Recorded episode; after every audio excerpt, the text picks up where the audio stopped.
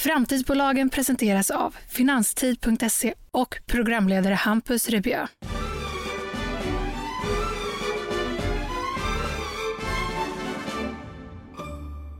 Välkommen ska just du vara.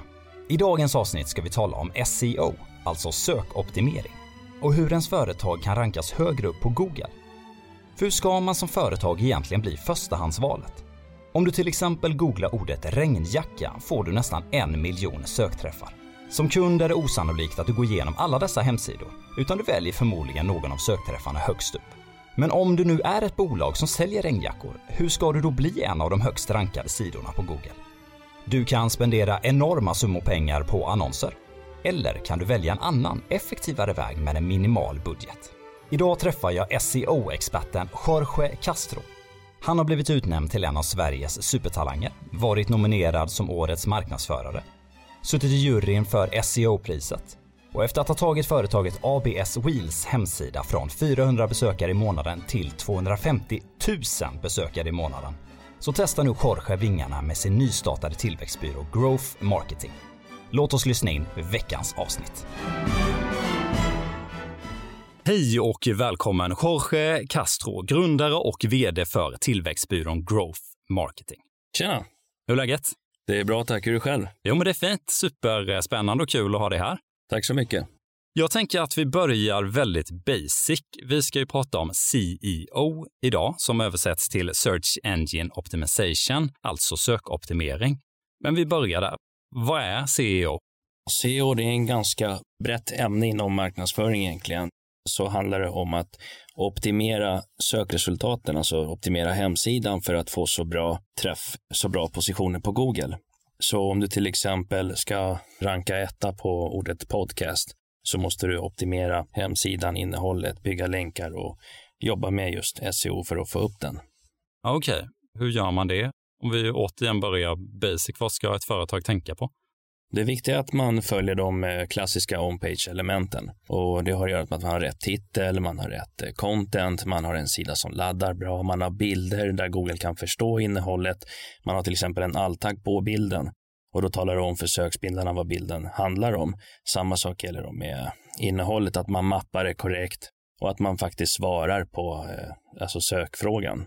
För det viktiga är att när personen kommer in och har googlat någonting så ska han ju hitta det han har googlat. Och det är väldigt viktigt för att hittar han inte det så skickar det ju en signal till algoritmen att ah, den här sidan är ju inte så relevant. Så det är väldigt viktigt att man jobbar med on-page-delen, alltså på hemsidan. Sen finns det ju en annan del som heter off-page och det är det som är utanför hemsidan. Då är det länkbygge. Det kan vara till exempel om du har en sajt som eh, länkar till din sajt som är till exempel en skadlig länk. Då behöver du se till att få bort den länken. Okej, okay. så för att koka ner det väldigt enkelt så om en potentiell kund går in på Google och de vill eh, ha en förlovningsring då till exempel, mm. Eh, så googlar de på förlovningsring. Mm. Och då så vet man ju att då kommer det upp en massa resultat. Men mm. är man ett bolag som precis eh, har startat eller som då jobbar med förlovningsringar för att man då ska försöka klättra i de här resultaten. Om du googlar på förlovningsring så kanske det kommer, jag vet inte, det kanske kommer en halv miljon träffar. Mm. Eh, och det är kanske de första fem som man kollar på. Mm. Och för att då komma upp i, i rankingen där. Och det är på det viset då du behöver jobba med med som du pratar om då, titlar och med länkar och med bildtexter och, och liknande. Precis, det finns ju många andra aspekter, men är man nystartad så bör man ju satsa mycket på PR för att skicka branding-signaler till Google. Alltså att Google börjar se det som ett varumärke. Sen behöver du också jobba med sidans innehåll, det vill säga att du har eh, villkor, du har GDPR, du har personuppgiftslagen, du har liksom sådana uppgifter som antyder att, ja, men hej, jag är en seriös verksamhet. Eh, du behöver ju ha rätt kontakt på sidan, det vill säga att du har kanske lite bilder, information om bolaget, adress, allt det här som kan tala om för Google att men det här är en legitim business. Men är du nystartat så skulle jag jobba väldigt mycket med PR, för det skulle hjälpa en hel del. Okej, okay, så det, i grunden är det att man behöver kunna kommunicera med Google på ett bra sätt så att Google då vet att ja, men det är ett riktigt och ett bra bolag. Ja, alltså i grund och botten så är det viktigt att man egentligen inte kommunicera med Google, utan att kommunicera med besökaren. Att den faktiskt hittar vad den söker på din sajt och att det gör det väldigt bra. Så att den som söker förlovningsring ska ju komma in till din sida eftersom att du har förlovningsringar, du har information om förlovningsringar och du kanske har bilder på olika förlovningsringar och du kanske har någon slags före efter del på någon som har eh, en eh, kanske taskig ring som har uppgraderat till någon snyggare ring. Nu drar jag bara ett exempel. En FAQ-sida som eh, talar om liksom allt som har att göra med förlovningsringar. Det här mm. är bra att tänka på. Varför ska man göra så? När bör man köpa ring? Hur lång är leveranstiden? Alla de här typer av frågor som kan finnas i bakhuvudet hos den potentiella besökaren, de ska man se till att besvara på.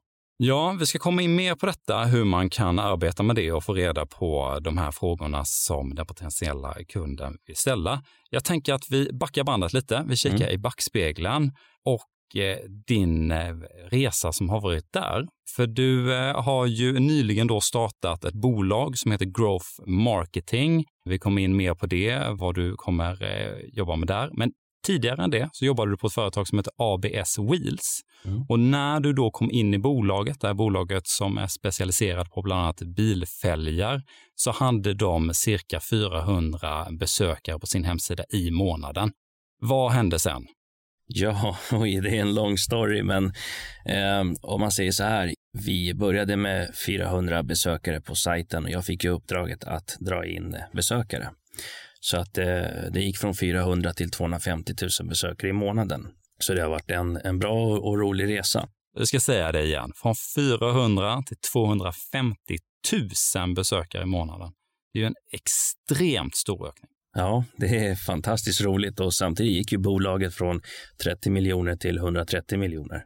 Så det har varit en, en grym resa och jag vet att eh, vdn, alltså ägaren på det bolaget, har varit väldigt nöjd med mina insatser.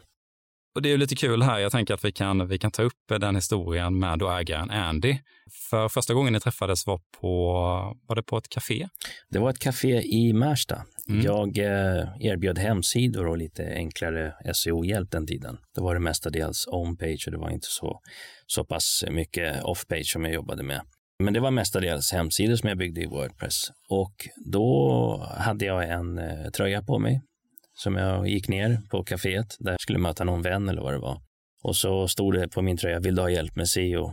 Och då såg Andy det och frågade mig så talade jag om för honom, ja men det, det är så här det funkar, det är det här du behöver göra och vi tog ett möte efter det.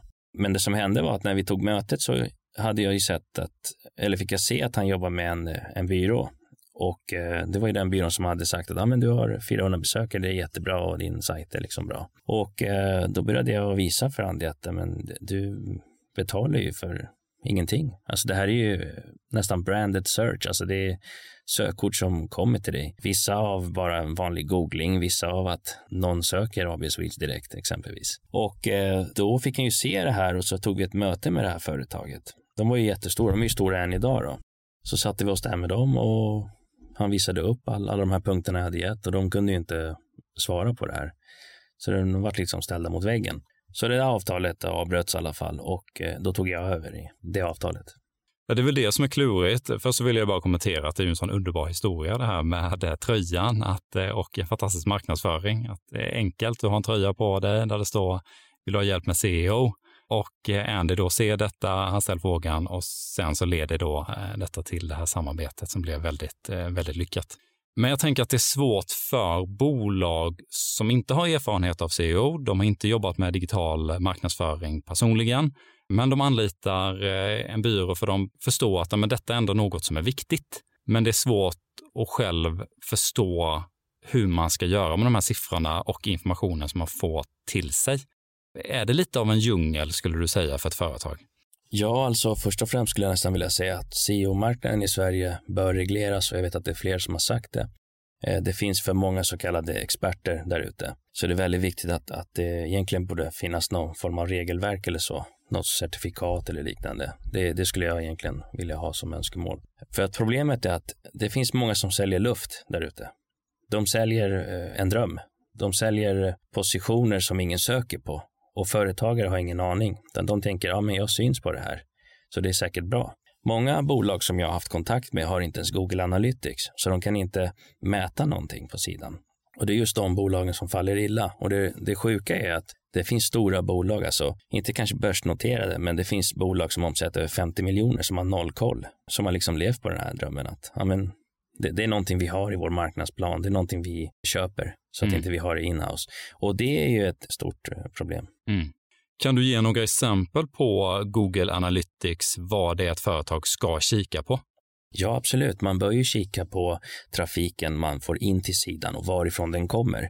Med Google Analytics kan du se om det är en smartphone, om det är en dator. Du kan se hur den kom in. Man kan gå in och titta på eh, referrals. Du kan kolla branded search om det är så att det är varumärkessökningar in till din sida. Och sen så kan du kolla med referrals, då är det sådana som eh, går från en sida till din sida. Då.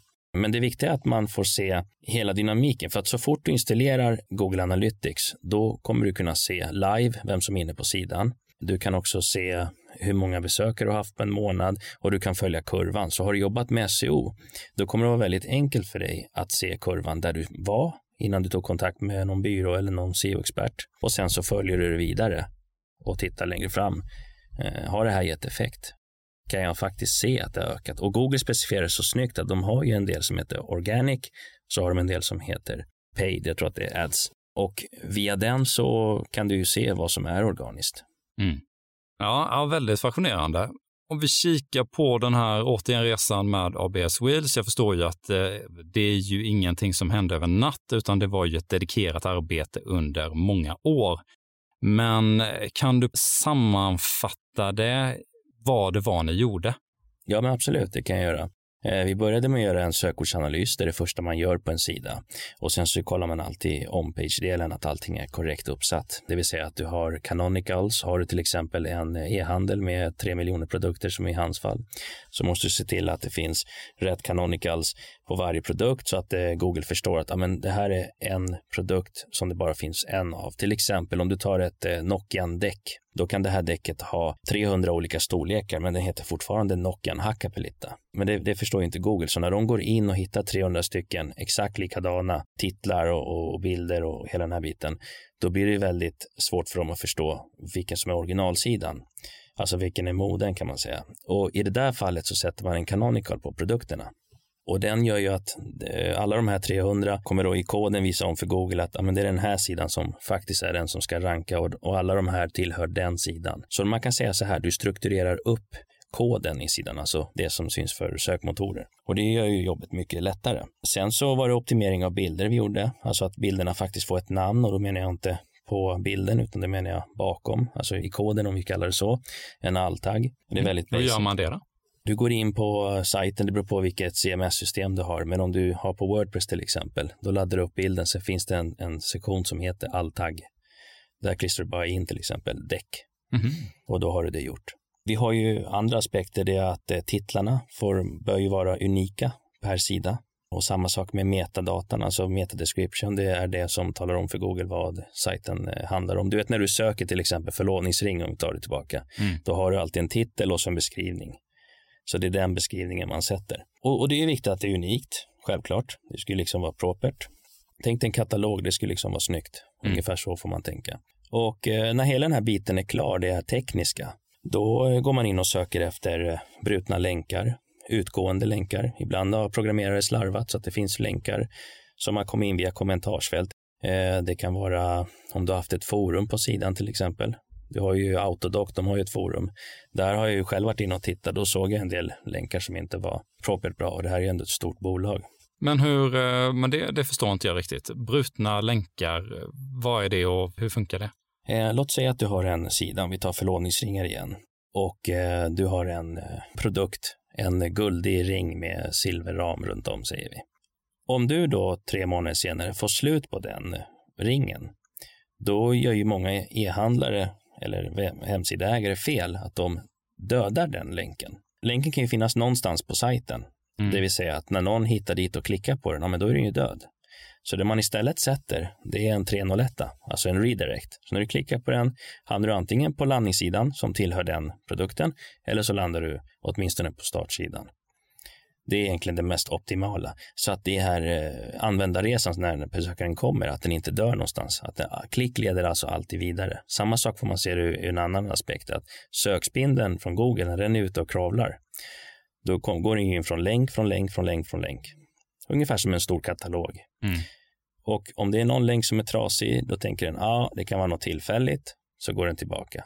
Går den igen och hittar en tillfälligt, går tillbaka. Sen kanske vid tredje gången, då avindexeras den sidan. Och då får du ett problem i Search Console där de meddelar dig. Eh, Search Console är då det som är Googles egna verktyg där du kan se vilka länkar du har in på sidan. Sen finns det ju SEO-verktyg som vi SEO-experter jobbar med. Där kan vi se på konkurrenters länkar och våra utgående länkar och deras utgående länkar och hela den. Alltså du tittar tio år bakåt om du vill. Ja, okej. Okay. Så till exempel kan det vara en bruten länk som för fyra år sedan så la man ut en länk på den här ringen då till exempel. Den finns inte kvar.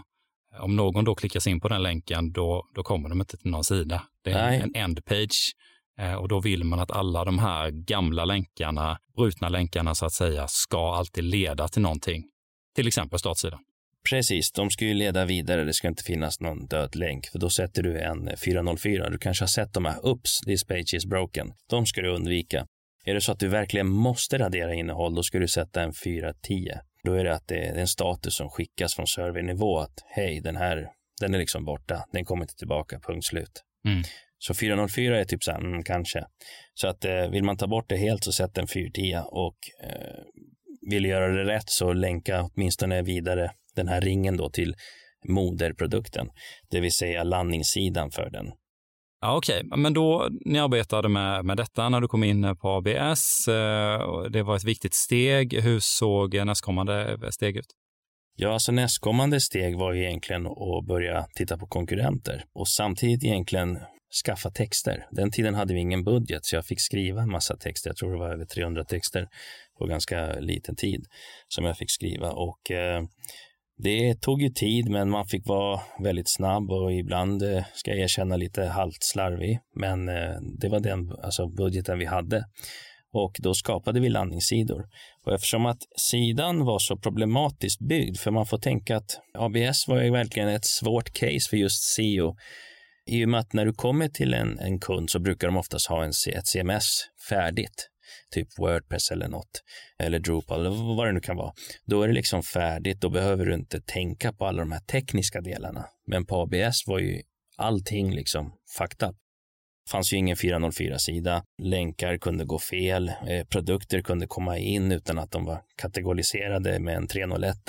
Du vet, så här små grejer som bara är jobbigt, som man vill undvika. Så att eh, nästa steg, ja, det var ju att gå in på bilder och texter. Mm. Börja skapa sidor, sånt som kan attrahera trafik och gynna besökare. Till exempel bloggposta? Bloggposter till exempel, absolut. Eh, vi skapade en blogg. Den där bloggen har idag över 500 inlägg. Många sidor är sådana här evergreen-sidor. Det är sådana sidor som alltid liksom rankar bra och sen finns det sådana sidor som vi måste uppdatera innehållet på. Till exempel när man ska byta eh, vinterdäck. Det är samma datum, men du behöver ju ändå uppdatera, fräscha till kanske om du har en counter på sidan mm. som tickar. Att du går in och ställer in den, att den börjar ticka ett visst datum. Lite förändringar som Google ser att, ja men shit, de här killarna eller tjejerna, de eh, håller liksom innehållet fräscht. Mm.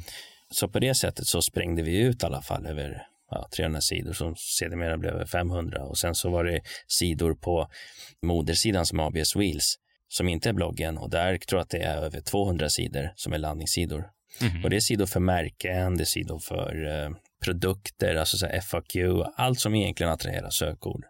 Mm. Okej, okay, så taktiken då med att ha väldigt många landningssidor är att man ska försöka nå så många som möjligt, alltså sökord som till exempel med eh, ABS Wheels, om någon söker på bult till däck eller däckbult. Ja, men då har ni någon laddningssida som handlar om däckbultar. Ja, alltså i det fallet eh, när jag var marknadschef där så hade jag ju en plan att på bloggen så svarar vi på allt som är long tail, alltså långa sökningar. På SEO så finns det ju short tail och long tail. Long tail är de här, eh, vilka bultar ska jag ha till min bil? Det kan mm. vara ett sökord. Och låt säga nu att den har 100 sökningar. Ja, men då skapar du en bloggpost om det här för att ge svar på den som söker, kanske en bild på några bultar och så vidare. Om man då går tillbaka och tänker på shorter, alltså de här money keywords, då skulle det till exempel vara Vossen-fälgar. Det är ett eh, liksom flashigt märke och det är många som söker det. Då vill man ju vara etta på det. Och de sidorna byggde vi på alltså huvudsidan, så att det var inte bloggen, utan kalla det money-sidan, alltså där du kan faktiskt beställa. Mm. Så det var så vi ändrade. Så bloggen skötte en strategi och så hade man en strategi för eh, money-sidor. Okej. Och det är egentligen någonting som är väldigt vanligt idag. De flesta gör ju sådär. Ja, ja, verkligen spännande. Det finns ett uttryck som heter growth hacking och grillamarknadsföring. Mm. Eh, Kan du komma in och förklara de här båda uttrycken? Absolut. Alltså growth hacking är ett begrepp som myntades av Sean Ellis och eh, han jobbade på Dropbox. Då såg han till att eh, när du signade upp dig för Dropbox så eh, kunde du ha en referral, alltså en, bjuda in någon och så fick du typ någon gig extra. Nu är inte jag helt hundra exakt vad det var du fick. Men på det sättet så började folk dela och det växte. Det är alltså ett growth hack. Då får du tillväxt väldigt snabbt. Utan egentligen att eh, betala för det. Precis. Men ett sätt att, att gå runt och eh, lite för minimala kostnader ändå når eh, maximala resultat. Ja, men precis. Låt säga så här, vi behövde mejladresser, så det vi skapade under min tid på ABS, det var en landningssida som heter Vem äger bilen? Och det är ju hur mycket sökningar som helst på det där. Så det vi gjorde var att skapa en sida där du slog in ditt, eh, eh din mail och så slog du i regnummer och sen klickade du sök. Det den gjorde då att vi plockade mejladressen och så skickade vi vidare eh, besökaren till Transportstyrelsen. Där fick han sin information. Så det var win-win. Givetvis fick de ju bocka att eh, ja, vi skickar marknadsföring till dig så att det är GDPR-vänligt. Eh, Men i det fallet så får du in typ 80 000 mejladresser väldigt kort och då vet du att alla har ju ett visst bilintresse. Mm. Så det är ett slags growth hack istället för att pröjsa någon firma 100 000 för att få mejladresser. Så att det blir ju win-win för båda. Den som söker får ju svar och vi får ju mejladressen. Ja. Så det är ett exempel då.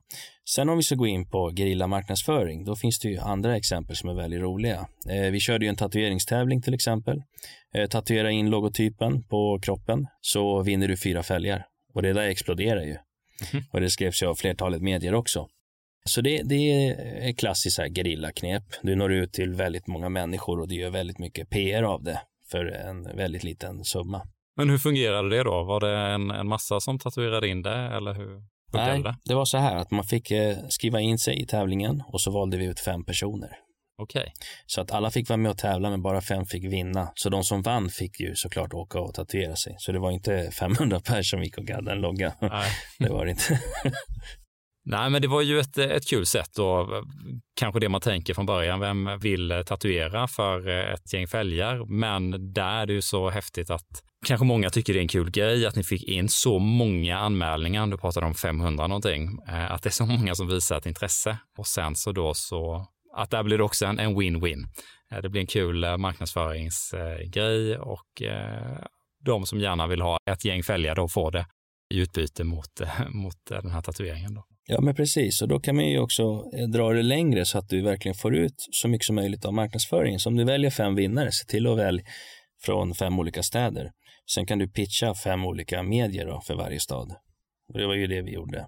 Mhm. Så då får du ju eh, en som skriver i till exempel Barometern och sen har du en som skriver i Stockholm direkt. Och, förstår du vad jag menar? Då, då blir det liksom, du pitchar ju för det är någon på den orten som har eh, tatuerat loggan. Ja, för det är ju också en, eh, kan vara en viktig strategi just det här med PR. Att få ja, med mediebevakning på det man gör, som i detta fallet då att det blev en, en stor grej med tatueringen. Det var många som lyfte den här kul tävlingen. Det är ju enkelt att säga att ja, men det är superviktigt med PR och försök komma ut med PR. Men det är ju givetvis eh, lite mer eh, klurigt än så. Men hur arbetade ni med att kombinera de här olika komponenterna. Att både då jobba med PR och försöka få era historier lyfta e-, ert bolag eh, samtidigt som ni då jobbade med CEO och alla de bitarna. Mm. Vi hade ju eh, ingen budget som sagt, så att eh, jag skötte ju PR, jag skötte ju SEO, jag skötte affiliate-marknadsföring, eh, jag skötte mailmarknadsföringen och jag skötte Google Ads. Så att eh, vi brukade skoja internt att du är en egen byrå. Och, och grejen är att nu fast i hand, det är, det är precis det jag gör nu då, men att jag gör det för flera andra kunder. Och det var roligt för att det fick lära mig den hårda vägen för att de flesta idag, de är bra på SEO eller så är de bra på Google eller så är de bra på eh, affiliate-marknadsföring. Men i och med att jag får hålla alla de här komponenterna under den tiden jag var marknadschef, att få hålla allting, då har jag lärt mig allting, man har gjort eh, misstag, man har lärt sig liksom hur du ska göra, eh, tips, tricks, allt sånt där som kommer med längs vägen. Mm. Ur, ur, den aspekten så har det varit väldigt lärorikt och idag kan man ju mycket mer än vad man kunde förr och man lär sig hela tiden. Mm. Men just min byrå nu, då är ju facit i hand, alltså det ska bara vara SEO, growth marketing i den formen att när man tänker growth marketing tänker man, ja det är väldigt brett, alltså det är egentligen alla marknadsföringskanaler. Men i mitt fall så är det så att jag kommer in som en tillväxtpartner och tittar på det befintliga. Ja, men ni jobbar med Facebook, okej, okay, hur går det? Ja, det här behöver optimeras. Varför automatiserar ni inte här? Det finns mm. ju robotar som kan göra hälften av det här. Jag går in på hemsidan jag tänker oj, ni har ju jättebra innehåll men ni rankar inte eller varför har ni satt no index på de här sidorna? No index är till exempel att eh, tala om för Google att eh, ni ska inte indexera det här. Det finns många sidor som är byggda med no index. Alltså jag har sett stora tillverkare som har no index på hela sin sajt. Vad är no index? Det är att man talar om för sökmotorn att eh, spindla inte in, eh, alltså regga inte den här sajten helt enkelt. Mm -hmm. Det kan man se och då tar man ju bort den taggen och flyger trafiken upp. Alltså det kan vara så här små misstag som man får rätta. Okej. Okay. Ja, men eh, intressant. Och då tycker jag vi går in på ditt eh, nya företag Growth Marketing. Berätta, hur kom det sig att du tog steget att eh, öppna upp den här byrån? Många människor hade ju dragit i mig under lång tid, alltså ända sedan 2018 så har ju folk dragit i mig. Det har varit allt ifrån krögare, det har varit stora bolag, det har varit finansbolag som har dragit. Det var ett bolag som sökte till exempel en marknadschef. Då vart jag kontaktad av deras headhunter till exempel. Men jag tackade ju alltid nej så här till sådana uppdrag. Just för att man, vill, man har ju varit med och byggt någonting, man känner ändå lojalitet och, och ja, du vet hur det är, man, man är liksom kvar. Och eh, sen med tiden så kom det liksom nomineringar. Jag kom med i Svenska CEO-priset som jury. Började liksom, ja, topp 10 i Sverige började folk liksom skriva till mig. Kompisar började liksom skämtsamt, eh, ja men du är ju guru nu och liksom på det sättet. Sen så var jag ju eh, finalist som årets marknadsförare där jag tävlade mot Reimes. Alltså det är ju miljardbolag. Då var vi väldigt små, så att det, var liksom så här små saker som gjorde att jag började tänka, oj, men jag är faktiskt jävligt bra på det här. För att eh, liksom Veckans Affärer korade mig till en av Sveriges 101 supertalanger. Och det var så här, wow. Ja, alltså det, det, det, blir ju att man börjar tänka på sig själv då. Att jag har ju byggt någonting för någon annan. Jag ska nog testa att bygga något för mig själv. Och de här tankarna kom ibland och ibland gick de iväg och det var mycket så här familj och till och med folk på ABS som sa, men du, alltså seriöst, varför startar du inte eget? Och jag ska erkänna att det är ju någonting som man har tänkt på och jag hade några sömnlösa nätter innan jag tog beslutet för att jag hade ju ett välbetalt jobb och tog en stor risk. Min fru gravid och det blir ju att man börjar noja för man tänker att men jag måste ju ändå hålla ihop ekonomin. Det, det, det är de tankarna som kommer. Men sen slog det mig att fuck it, alltså kör bara. För att livet är för kort. Ska man gå runt och, och tänka sådär, då kommer du inte komma runt. Då hamnar du i det här lilla hamsterhjulet. Mm. Så att eh, jag tog mig ut därifrån och körde och nu har det exploderat. Alltså bara på LinkedIn över 30 000 visningar på inlägget när jag skriver att jag startar eget. Över 100 företag som har mejlat mig. Över 22 tidningar som har skrivit. Eh, ta exempel e-handel har skrivit om det. Du har market.se. Du har Resumé som är branschledande. Det är galet och jag är otroligt tacksam över det där. Mm. Det har varit en bra respons. Ja men vad härligt och jag tänker i grunden det här om, om man har en känsla att det är nästa steg som, som närmar sig och det är en, en god känsla och man, eh, man vill testa vingarna och det finns en glädje i det att våga kasta sig ut. Det är ju så vi ofta når den här utvecklingen. Jag brukar tänka på liknelsen när eh, man börjar gå som barn så håller man ju först i bordskanten för att det är tryggt. Men vi måste ju våga släppa den där bordskanten för att ta de där stapplande stegen. Och vi kanske trillar, men vi ställer oss upp och till slut så kommer vi både kunna gå och springa. Men eh, det handlade om att våga ta och släppa bordskanten från första början. Jo, men så är det och jag var jätterädd för jag tänkte, okej, okay, jag vet att jag är bra. Jag har liksom blivit omskriven som så här, eh, CEO-guru. Eh, Handelsbanken på EFN skrev att eh, jag är liksom growth-guru. Du vet sådana saker som man sitter och tänker, ja, men ja, vad bra, jag vet att jag är bra, men tänk om jag inte kan förmedla det ut till en kund, att de inte förstår. För många är inte liksom tekniska, så när jag pratar med folk så brukar det låta som grekiska nu efter att jag har gått ut med det här så det har ju liksom exploderat. Jag, mina dagar har bara varit möten och det har varit företag som har signat kontrakt med mig och eh, jag ska ha möte med två investerare som ska köpa analyser av mig. Eh, så att det har liksom gått väldigt, väldigt bra. Jag är jättenöjd. Ja, men vad kul. Jättehärligt att höra. Men berätta mer om ditt bolag. Hur är det ni kommer jobba och eh, vad är det ni kommer jobba med? Ja, vi kommer att jobba med SEO där vi kommer hjälpa företag att växa. Vi kommer kombinera det med growth marketing och growth hacking, det vill säga egentligen är det utåt sett så är det egentligen samma sak. Men eh, med growth hacking så kommer vi se till att få bolagen att gå från eh, 0 till 100 väldigt snabbt. Och med det sagt så är det så här, om du eh, idag säljer någonting på någon e-handel så kommer vi gå in och titta. Okej, okay, det här är dina konkurrenter. Varför syns de över dig? Hur är det med prismodellen? Hur är det med konverteringen? Eh, vilka medier använder ni? Syns ni i PR? Jobbar ni något med varumärke? Eh, det är jättemånga punkter som vi tittar på och där tar vi hjälp av en AI-lösning. Så när vi får in en kund som säger så här, men jag vill synas på det här och, och vi vill liksom börja sälja mer. Då knappar vi in det här i de här verktygen. Det är ett amerikanskt verktyg som vi använder. Vi har samarbete med dem och jag kan säga så här för att inte avslöja för mycket. Vi är ensamma om det i Sverige. De är stora i USA och de är stora i Australien. Det vi gör då i alla fall, det är att vi knappar in det här eh, URLen till exempel. Då går den ut och spindlar similar audiences. Så om du är en klinik, då kommer den titta på andra kliniker ungefär vilken bounce rate de har. Med bounce rate, då menar jag att en besökare går in och går ur. Då kan du få en bounce rate, alltså en measurement, ungefär på säg 50 procent. Då samlar den all data och lär sig med tiden att okej, okay, det är den här metatiteln du ska ha, den här eh, metadescription du bör använda för att enligt den här informationen som systemet har lärt sig in så funkar det här bäst. Det är liksom ett exempel. Och då tar jag in all data som jag hämtar in.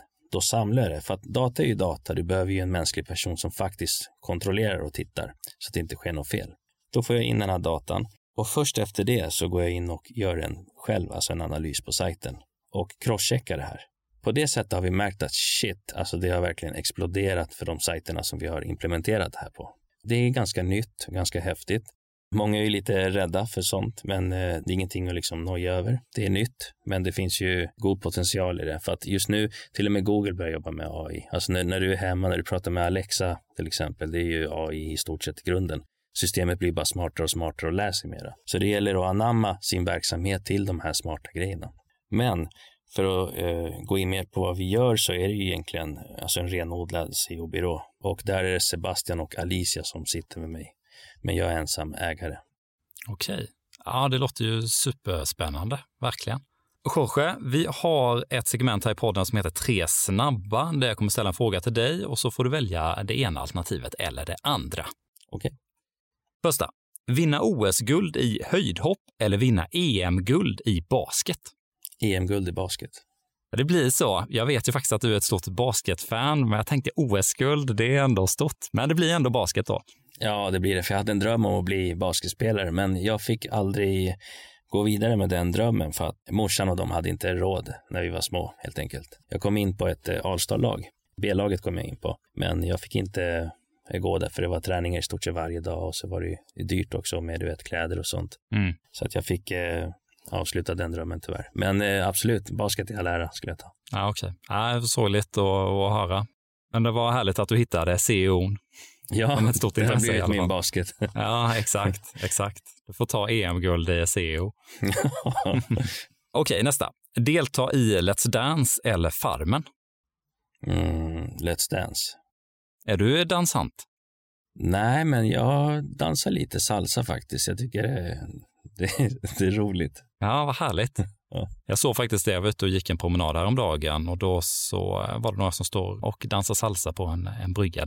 Ja, det är fantastiskt. Ja, det var fantastiskt mysigt.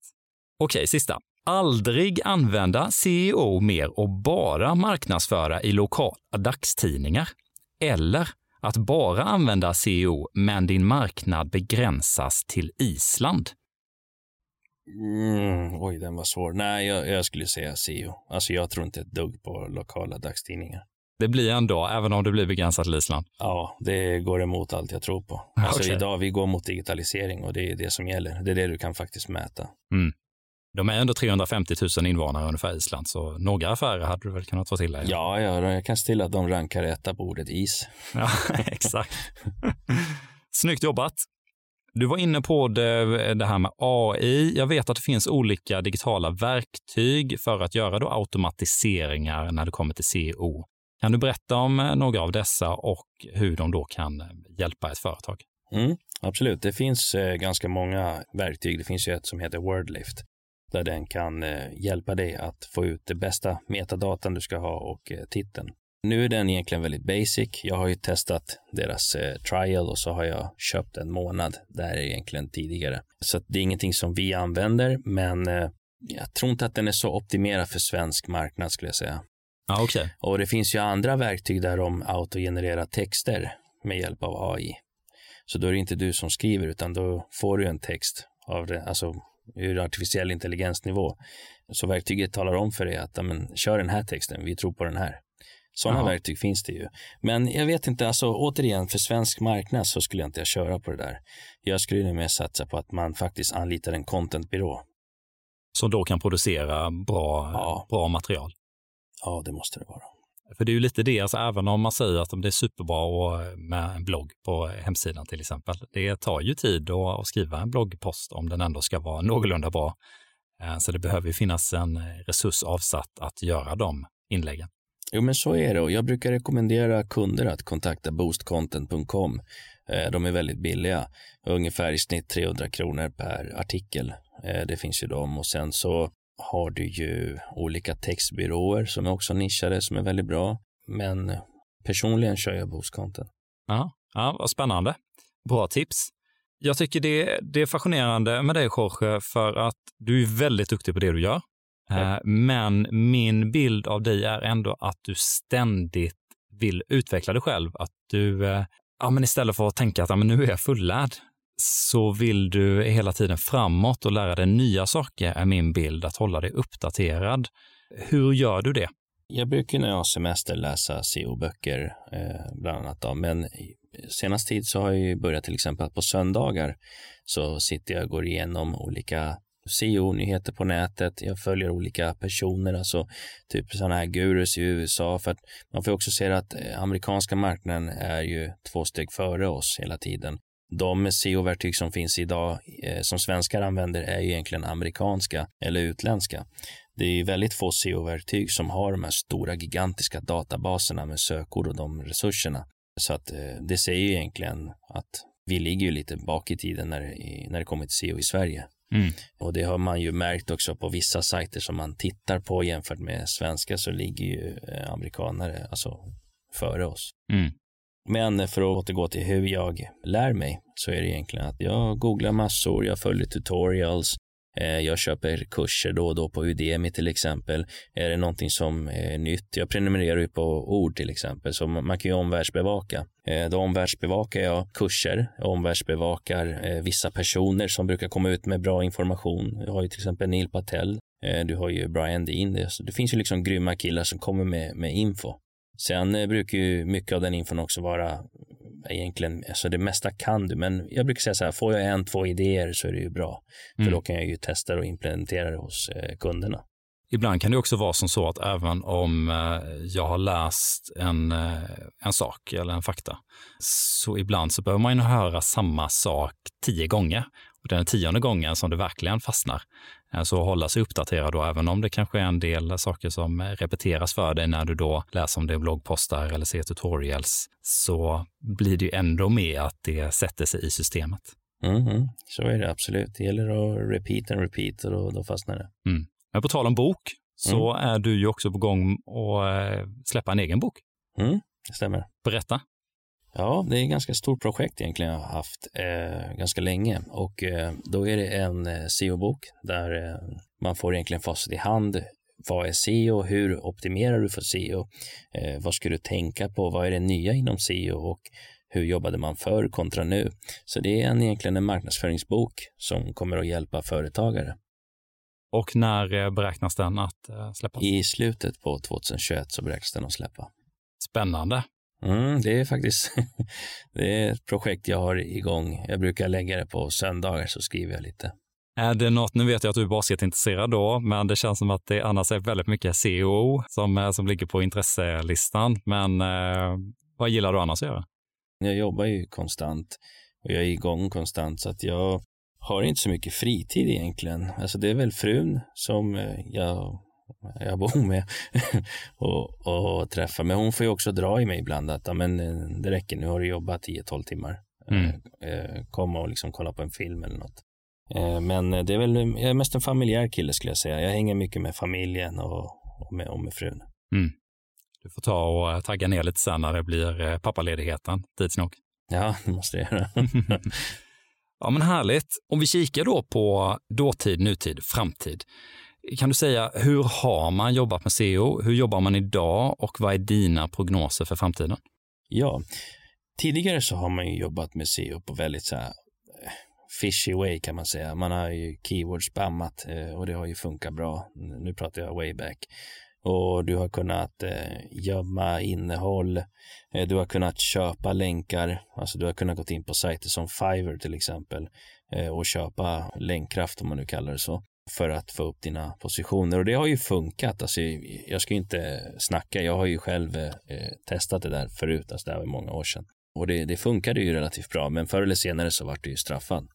Idag så ska man akta sig för sånt och definitivt inte jobba med någon form av spam. Alltså Lägg det på agendan. Det ska vara noll. Det ska vara 100% legitimt och det ska vara 100% branding kombinerat med PR. Visa för Google att du är expert inom ditt område. Man har någonting som heter EAT på Google. Det heter Expertise, Authorityness och Trustworthiness. Och det handlar egentligen om att eh, visa att du är en auktoritet, alltså du är den, den bästa inom din nisch. Så att om man jämför från förr till nu så handlar väldigt mycket nu om varumärke och, och säkerhet. Att alltså tala om för Google egentligen att du är den rätta sidan för den här besökaren. Du är liksom säker, du följer alla deras guidelines. Du har en sida som är säker med HTTPS, du har en mobilanpassad sida, du har en sida som laddar inom tre sekunder. Nu, nu är inte ju laddtiden en eh, rankingfaktor än, men det kommer att bli det. Så att för alla som lyssnar, se till att speeda upp era hemsidor för att ni kommer förlora på det i längden. Men prognos då för framtiden inom SEO, jag skulle säga att det är att jobba mer med automatiseringar för att spara tid och om du har ett litet marknadsteam, att ni kanske är tre personer, så skulle jag säga så här. Jobba med sociala medier så att det går att automatisera, men lägg mycket fokus på SEO på texter framför allt och att ni hela tiden verkar som experter, alltså se till att bli intervjuade eller skapa poddar, prata med liksom kända personer. Se till att din verksamhet hela tiden är top of mind. Så är du till exempel en, en aktör inom eh, någon klinik till exempel, då är det ju bra om du kanske får en länk från 1177 eller kanske pratar med olika läkare som eh, du kanske får en länk från Socialstyrelsen. Alltså att du, du tänker de banorna. Hur ska Google se på mig? Ska de titta på mig som någon som liksom är låg rang eller någon som är i hög rang? Så det gäller hela tiden att se sitt varumärke som liksom the best. Så att jag tror att det kommer fortsätta som det är nu, att varumärken blir starkare och starkare att eh, de som jobbar med SEO korrelerat med alltså PR, med varumärkesbyggande, det är de som kommer vara vinnarna i, i längden. För att annars kan ju vem som helst egentligen betala sig upp till topp om du har de bästa texterna, bästa bilderna. Men jag tror att de som vinner på det här kommer vara de som är kreativa, de som hittar olika lösningar och synas som proffs. Ja, för det är ju, alltså har du otroligt mycket pengar, eh, det går ju att köpa sig väldigt mycket marknadsföring. Du kan ju vara på en eh, billboards på eh, New York Times Square och allt möjligt. Men då kostar det också väldigt mycket pengar och det är väldigt få som har de resurserna. Så var kreativ som du säger, så kan du ändå nå goda resultat. Ja, absolut. Alltså jag, jag ser ju sidor som är mycket mindre, som är nästan nystartade, men som ibland rankar över stora väletablerade varumärken. Det kan vara för att de har väldigt kass SEO Och det kan vara att den nya kanske har jobbat väldigt mycket, alltså de har optimerat verkligen bra och de har en, en bra konvertering på sidan. Så Google ser ju att ja, folk som hittar hit eh, gör ju faktiskt någonting och de går ju vidare. Att de har jobbat mycket tekniskt på sidan, alltså behind the scenes. Det som vi inte ser, alltså att man har optimerat verksamheten så att när du går in så är det väldigt så smooth. Du, du ska in och handla, men då är det en tydlig knapp. Alltså köpresan blir tydlig. Mm. Ja, men vi, vi drar det lite, lite snabbt, för det är väldigt intressant. För du kan ju vara jätteduktig då med sökord och, och liknande.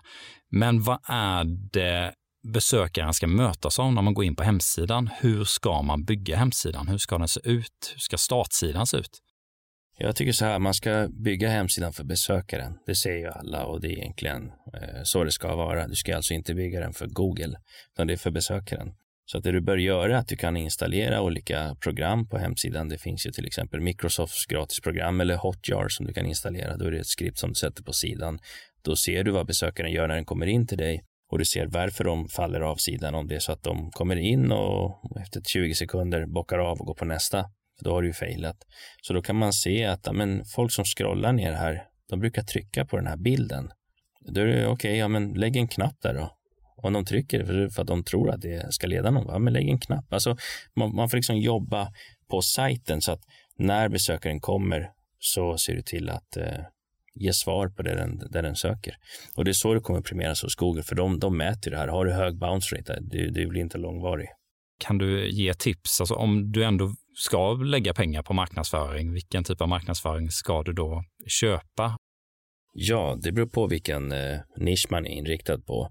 Men eh, jag skulle säga så här, lägg det på Google Ads och på Facebook. Det hade jag gjort. Varför? Jo, för du kan ju mäta egentligen allt som händer. De har ju sina egna analytics-verktyg som du kan se precis egentligen hela köpresan i stort sett. Så att där skulle jag lägga pengar. Alternativt om du eh, är nischad mot en speciell målgrupp så kan du köra en eh, annons på en nättidning till exempel som är väldigt nischad för just den målgruppen det som ändå känns som att ja, men det, det, mest effektiva och skapa engagemang, det är ju att växa organiskt. Eh, men det är ju en, en utmaning många gånger att kunna göra det.